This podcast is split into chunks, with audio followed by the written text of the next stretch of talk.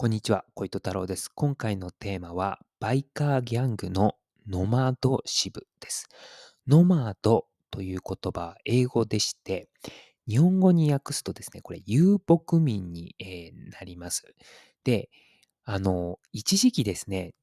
日本の自己啓発本とかで、あの、ノマドワーカーとかですね、あとノマドワーキングをなんか目指そうみたいな言葉が10年前ぐらいですかね、なんか流行ったんですけど、今もう聞かなくなりましたね。ノマドって言われても、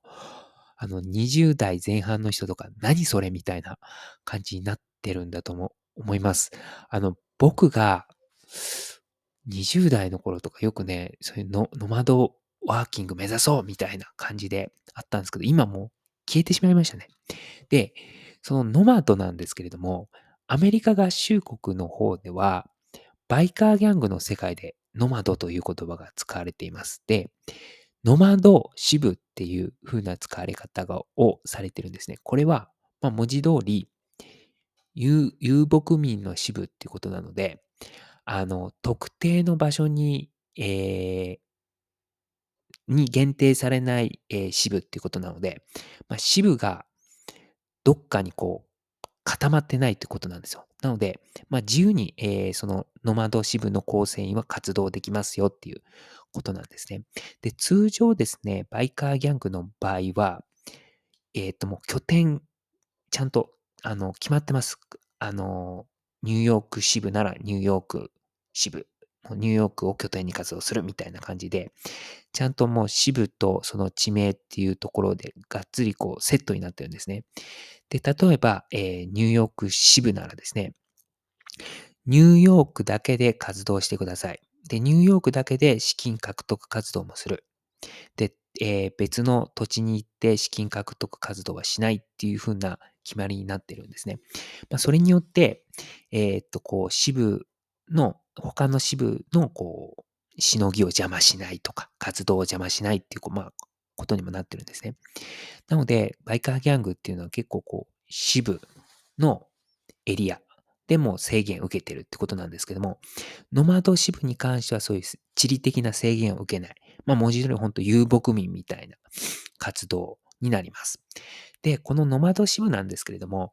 えー誰でもこう入れるとか、望んで入れるかっていうと、なんかそうでもないみたいで、ベテランの構成員が多いようです。で、ちゃんと仕事もありまして、あの、遊牧民なんですけれども、それはですね、匿名業務というものを、えーやることになります。で、この匿名業務っていうのはおそらくですね、まあ、敵対組織のこう幹部を、まあ、殺害したりとか、あの、水面下で秘密裏に行います。あとは、内部の中の、いわゆるこう、邪魔になったものをこう、殺害する。まあ、これも秘密裏に。っていうことなので、まあ、そういう暗殺担当みたいなことをやらされているんじゃないのかなというふうにちょっと思うんですけれども、匿名業務ということなので。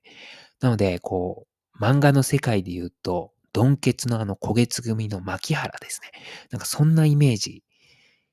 の仕事をノマド支部の構成員はさせられているのかなというふうに思います。で、このノマド支部の中にはですね、あの結構経済的に、えーっと、がっつりと儲けていた支部も過去にはありました。それがですね、ヘルズエンジェルスのモントリオール支部になります。で、モントリオールっていうのはカナダの東の方にあって、結構アメリカ合衆国に近いです。で、このモントリオール支部の、えーっと人はですね、一時期、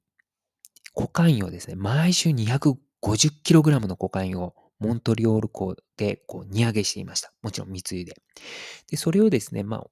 あ、あカナダ国内で、まあ、こう、さばいていったり、またはアメリカ合衆国の方に再輸出ですね、送ったりとか、あとはヨーロッパの方にも送っていました。で、なので、まかなり稼いでいたノマド支部だったというふうに、